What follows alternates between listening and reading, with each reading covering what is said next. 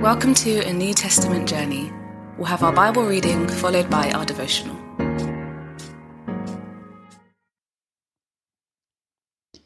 One Corinthians 3 Brothers and sisters, I could not address you as people who live by the Spirit, but as people who are still worldly, mere infants in Christ.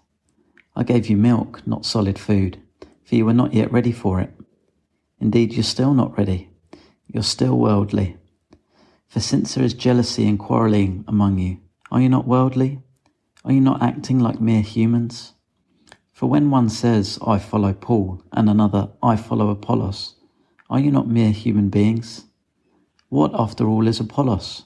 And what is Paul? Only servants through whom you came to believe, as the Lord has assigned to each his task. I planted the seed, Apollos watered it, but God has been making it grow. So neither the one who plants nor the one who waters is anything, but only God who makes things grow.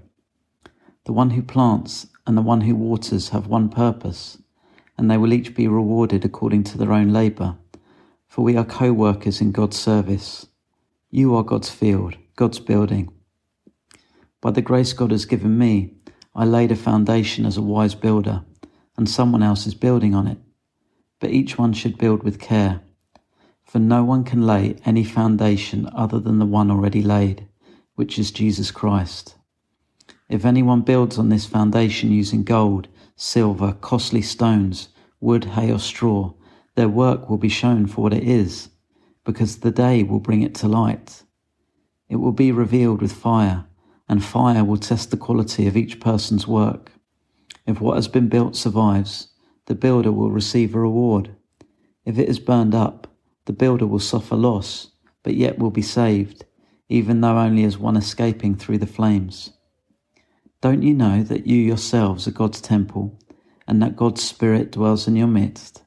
If anyone destroys the temple, God will destroy that person, for God's temple is sacred, and you together are that temple. Don't deceive yourselves.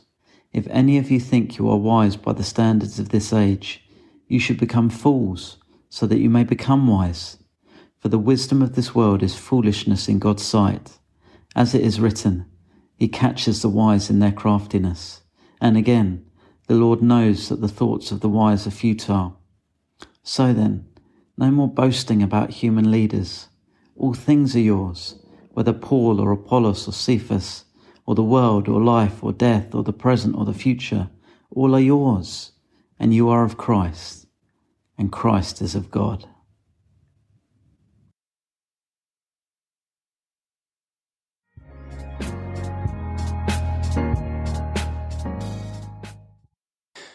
For a weak and trembling man, Paul kicks pretty hard. His rebukes of the church, you're still worldly, verse 3, do not deceive yourselves, verse 18, are robust to say the least. To understand how such robustness can be embedded with such trembling, we must distinguish between the message and the messenger. We've seen Paul all the way through Acts, and we know that he is uncompromising about his message. God is the immovable object in Paul's life. God has revealed himself to Paul and has sent Paul to testify to who he is. You never catch Paul adding maybes or, from my perspective, to his statements about the character or work of God. You are God's field, he says. You are God's temple, he says. If anyone destroys God's temple, God will destroy him, he says. Instead, Paul trembled about himself. Paul trembles over the meagerness of himself and Apollos and the saints of Corinth. He is fearful that they or their leaders will become the focus instead of Jesus. We're nothing, he says. The only one who counts is God, he says. Paul sounds like an accident prone delivery man, realizing he's carrying a Ming vase. The more conscious he is of the value of the vase, the more alert he is to the risk of him wrecking it. This sounds so far removed from most of my ministry up until this point. Far too often, I've bent over backwards to allow different perspectives on the character of God as long as people have stayed in my group. I've added way too much wiggle room into my presentations of who we are in Christ in order that people to continue to want to hang around with me. What have I been thinking? I've been acting like a mere man. I've been building with straw. I've been anxious over conversations, not because somebody believes something wrong, but because they might believe I'm wrong. In this, I've been worldly and I can deceive myself no longer. I ask Holy Spirit to lead me in a better way. It is God who makes things grow. If they follow me but are not following God, then they probably won't grow. In fact, they'll probably shrink. Prioritizing my reputation is like me being the delivery man, ringing their bell, puffing out my chest, flattering them about their garden, but not even caring that I might be giving them a broken box. I want to do that no longer.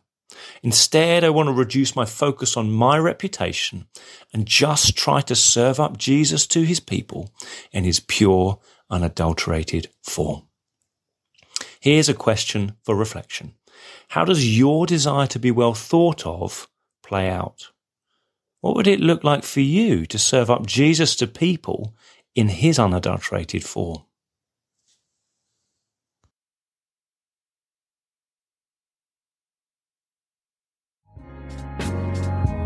We pray God's word bears fruit in your life. For all the information about the New Testament journey, head to www.anewtestamentjourney.net.